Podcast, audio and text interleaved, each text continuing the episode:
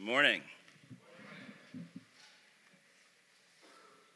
settled up here. Um, it is great to be with y'all this morning. I um, during that worship, I was just hearing so much of the message that God put on my heart and that I had prepared echoed back to me, and the we don't coordinate anything between the worship team and whoever's speaking on Sundays, and so for me, that's just you know God being all over this, which is just super exciting. Um, so, anyway, excited to get into it this morning. My name is Moses Shoyola. I'm on the team of lay elders here at Lower Manhattan Community Church, and we are continuing in our Glorifying God series this morning.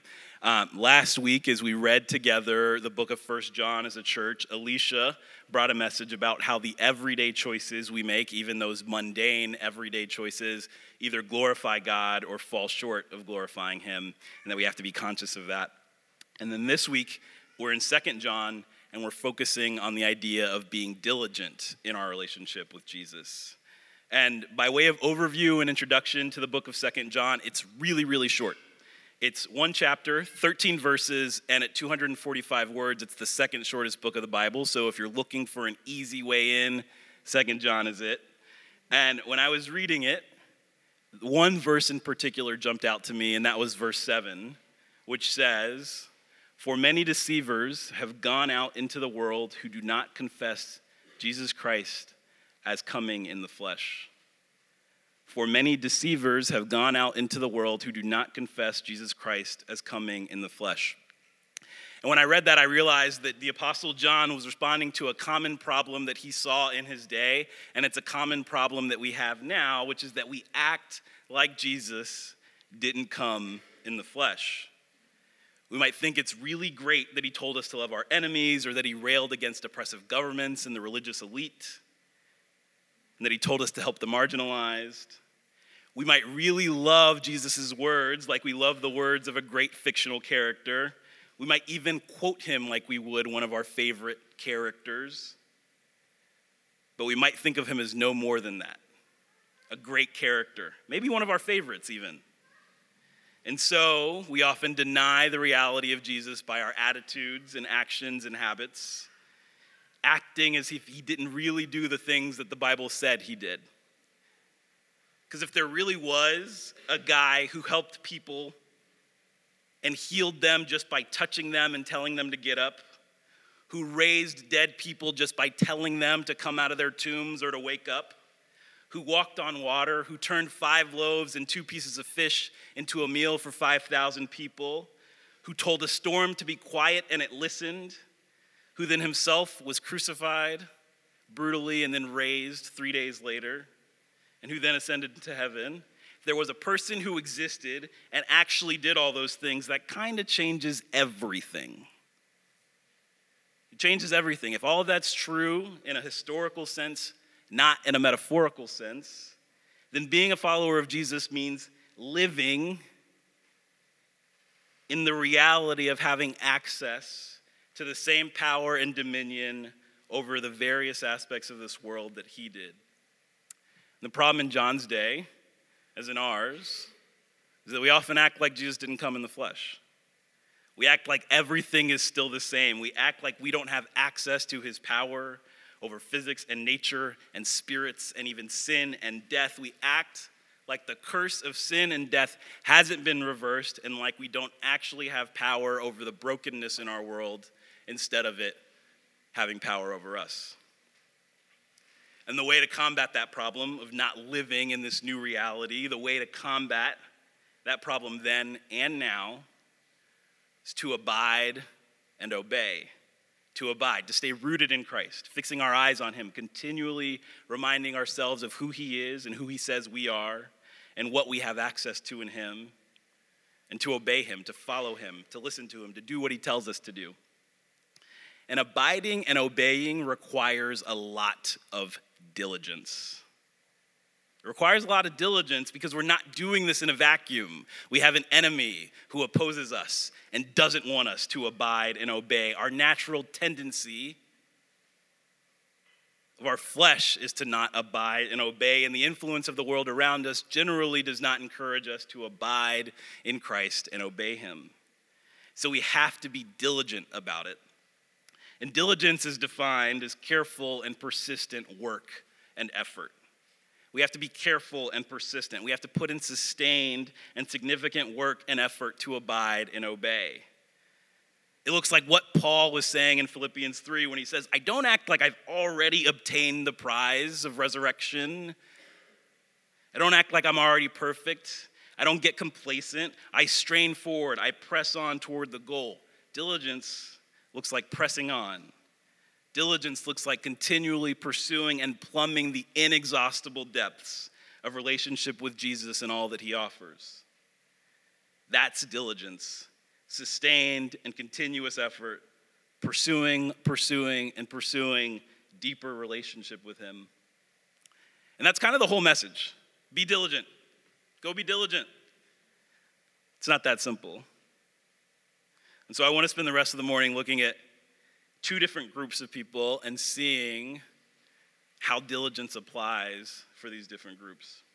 First, there are the naturally diligent folks, people for whom putting in persistent and careful effort comes naturally. It characterizes this group of people's approach to most of life. Those are the naturally diligent people. My wife Sherry is in this camp. People in this camp are go getters, super thoughtful, super detail oriented, super conscientious. They don't leave any stones unturned or any I's undotted or any T's uncrossed. And if I had to guess which city in all of the world had the highest concentration of naturally diligent people, it's probably this one, New York City. Because New Yorkers are ambitious, New Yorkers are high achieving, New Yorkers are type A. And diligence goes hand in hand with those things. It goes hand in hand with ambition and high achievement and being type A. So that's one group of folks, the naturally diligent folks. And then there's the second group. These are the folks who are naturally more carefree and even laid back. This is the camp I'm in. I like to go with the flow. I'm not very thorough.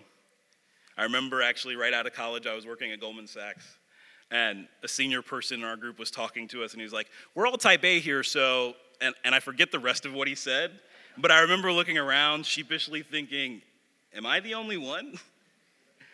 And I assume there's more people like me out here who feel like a little bit of a fish out of water in these environments that are dominated by all the naturally diligent folks. So if you're in that camp, you're not alone. I see you, I get you. Um, so those are the two camps the laid back folks and the naturally diligent folks. And we'll, we'll address each group separately.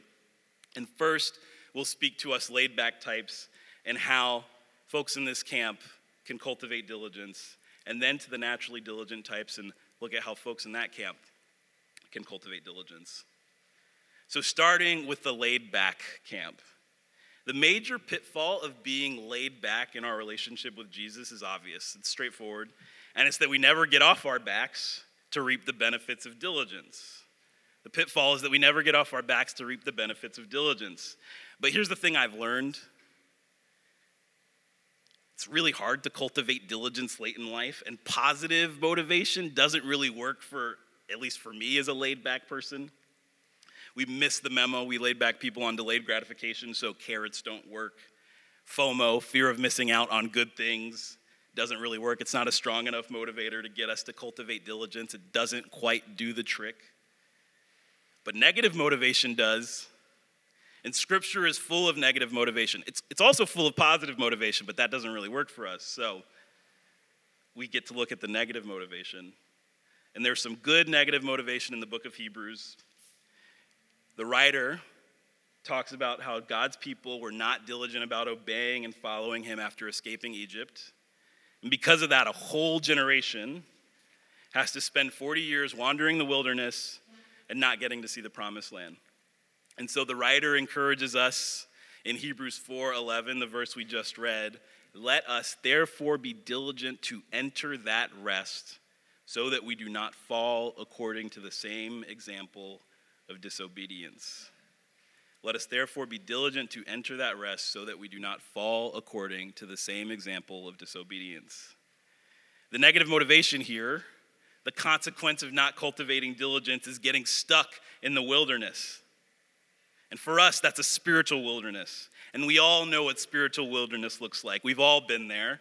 I can personally attest to spiritual wilderness, the spiritual wilderness that comes from not being diligent in my relationship with Jesus, the spiritual wilderness of feeling lost, the spiritual wilderness of feeling dissatisfied about everything, the spiritual wilderness of feeling unfulfilled, feeling like nothing makes sense, like you can't make sense of up from down, can't discern where to go and what to do. The spiritual wilderness of not showing up fully as a husband or a dad or a friend. Spiritual wilderness of not showing up fully at work or in service to others or in ministry. Spiritual wilderness is the consequence of not cultivating diligence, of being laid back in our relationship with Jesus. And that's been my experience over and over again. For whatever reason, I lose that consistency. I stop having my quality daily time with Him, and I find myself in a spiritual wilderness. And at first, I don't think I'm there. I think, oh, I'm just tired, or it's been a busy few days, or a tough few weeks. And then it gets more dissatisfying, more unfulfilling. I realize I'm letting people down. And it just comes back to that I had not been showing up in relationship with Jesus. And so I have to redo the exercise of removing all the obstacles to relationship with Him. And as I've done that recently, I've been spending a lot of time in the Gospels. The Chosen has this blended harmony of the Gospels that I've been reading. It puts together all the Gospels in chronological order. It's awesome. It's a 40 day reading plan. It's right here. You should get it. Um, and I've just been in awe of Jesus and his complete dominion.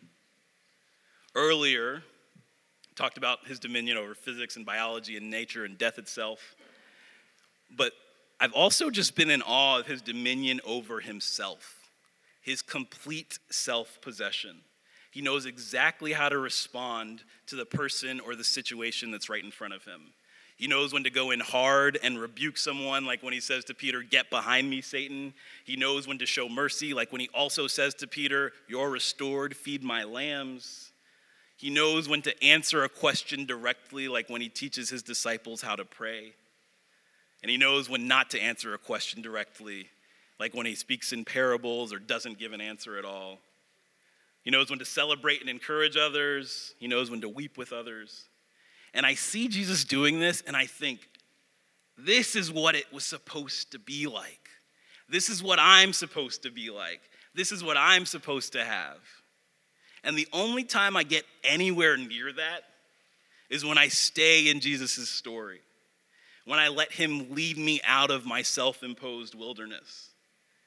Staying in his story helps me remember that I'm created to have the dominion that he had over everything, especially myself over all those things that seem beyond me, over all those things I can't seem to get over. Cultivating diligence and staying in his story helps me remember that I can do all these things. I can master all these things rather than be mastered by them through him who's giving me the power and the strength. And when I find myself in his story and him in me, I find my way out of the spiritual wilderness things turn right side up and don't seem so dissatisfying. I have the power to show up in relationships, and I'm energized and fulfilled even when things don't go my way. So that's the word for laid back people. The consequence of that approach to relationship with Jesus is spiritual wilderness. And spiritual wilderness isn't fun. So we have to remove the obstacles to cultivating relationship with him and staying in Jesus' story. Now, on to the naturally diligent folks, which I imagine is a lot of people in this room. The folks who are naturally persistent and careful in your efforts, folks that approach everything with gusto and attention to detail and thoroughness. And the pitfall for the people in the naturally diligent camp is doing too much and missing the original goal of diligence. Because what can happen with folks that are naturally diligent is that you can go overboard. A great illustration of this is the story of Martha and Mary. And as someone in the laid back camp, I love this story, but I know that it probably bothers a lot of y'all who are in the naturally diligent camp. Quick summary of the story Jesus is coming to visit some of his friends, a pair of sisters named Mary and Martha, and not everything is ready by the time he gets there. And we find Mary sitting at Jesus' feet listening to him, and we find Martha running around like a chicken with her head cut off, trying to finish getting everything ready. And at some point, Martha's like, Jesus, tell Mary to help me. Before we look at Jesus' response, I want to pause for a second because I know that all of y'all who are naturally diligent really feel for Martha. Like, we don't see what was happening before Jesus got there. Had Mary been helping at all? Like, maybe if Mary had been doing something, we wouldn't be in this mess where things aren't ready and we're hurried and trying to get everything ready. It's kind of how y'all feel, right? And of course, we expect and Martha expects Jesus to say back, Oh, Martha, you're so right. Like, my bad, look at me yapping away and you're doing all that work. Mary, let's get in there. That's not what he says. Jesus says back to her, Martha, Martha, you are anxious and troubled about many things, but one thing is necessary, and Mary has chosen the good portion, and it will not be taken away from her. Mary has chosen the good portion, and it will not be taken away from her. Man, what a gut punch for the naturally diligent people out there. Laid back Mary has chosen the good portion, it will not be taken away from her.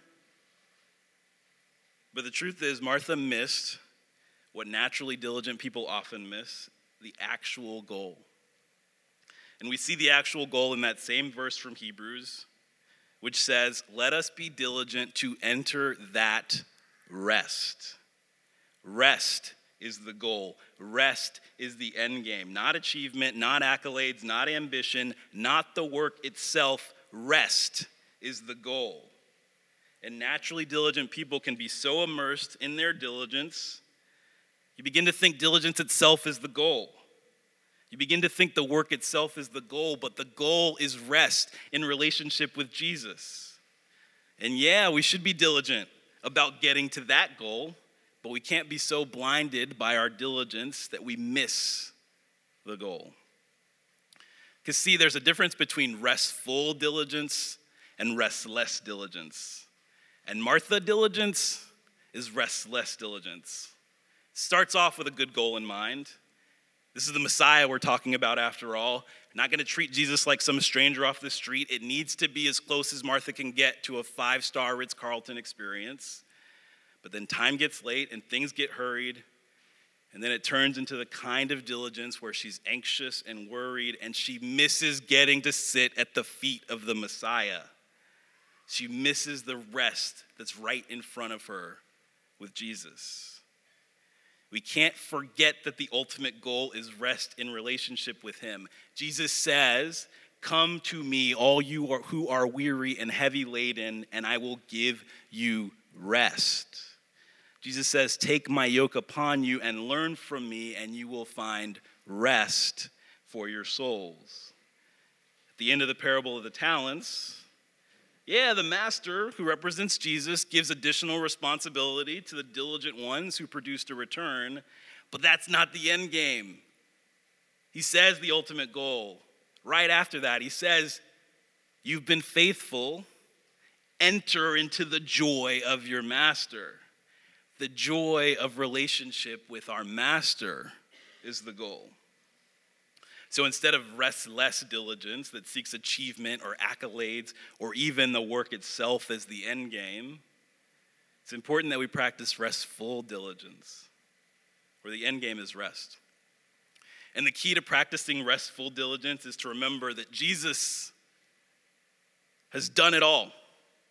He's gone ahead and done all the work. So we don't have to earn rest in relationship with Him. There's nothing we can do to earn it. There's nothing we can do to prove ourselves worthy of it. There's nothing we can do to make it so he owes it to us. It's an inheritance, it's a gift. It's just there to feast on and drink up. And when we remember that, our diligence can flow from that place of inheritance, from that place of rest and relationship. It's not something we have to do because no one else will something we get to do because we're in relationship with the one who's done it all for us. Something we get to do because he invites us into it and we get to walk alongside him in the work.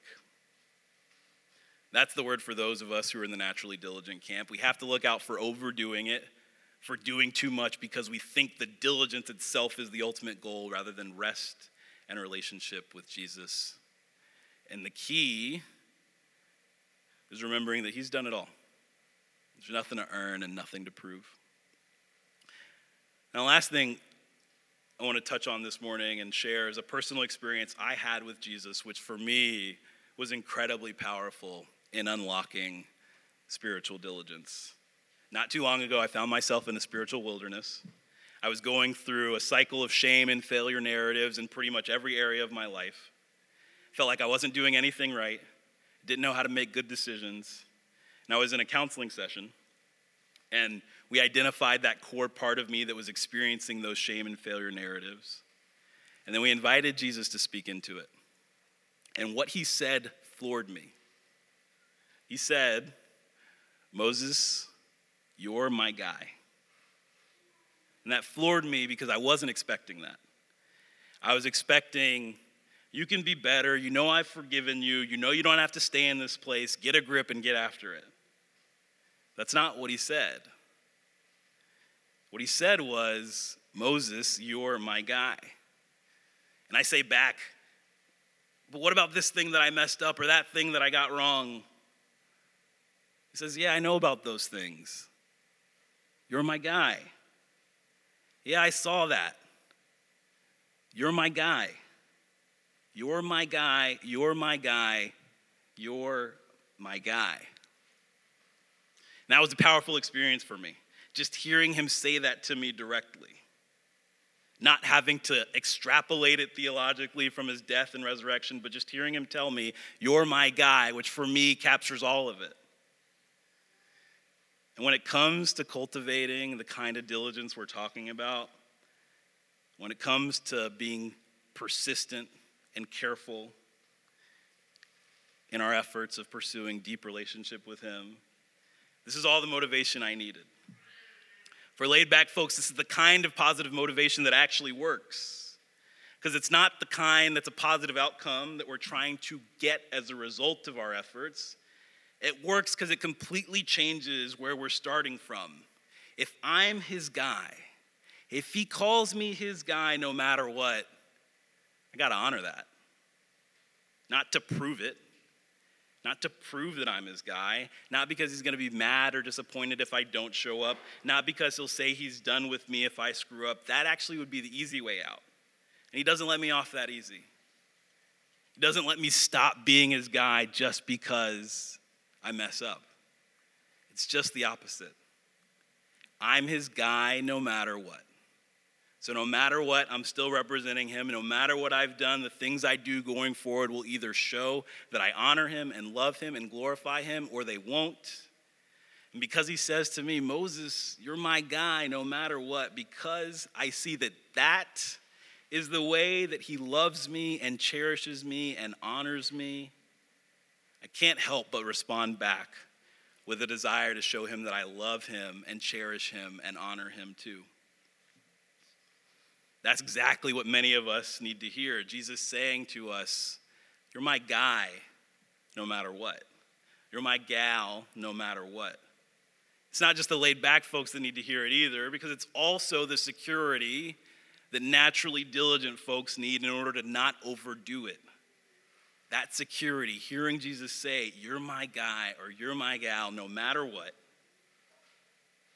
it's what we need to hear to set aside that natural tendency to try to earn our place, that natural tendency to be anxious and miss out on the rest that He offers. It's the security we need to just receive from Jesus, rest in Jesus, and follow Him. And then diligence becomes restful rather than restless. Let's be diligent to enter that rest. Let's pray.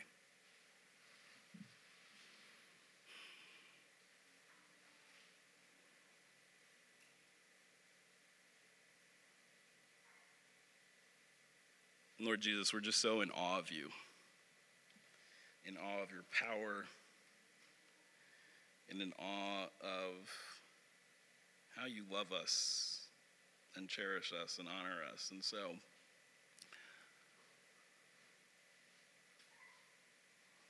whether we're on the laid back end or on the naturally diligent end, just pray that by the power of your Spirit, you come and speak to us and tell us what we need to hear.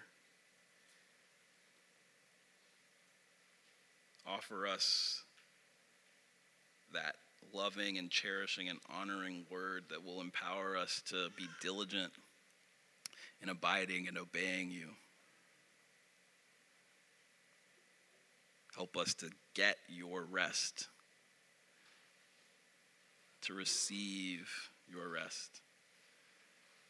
We know it's there for the taking. And so we ask it. In Jesus' name, amen.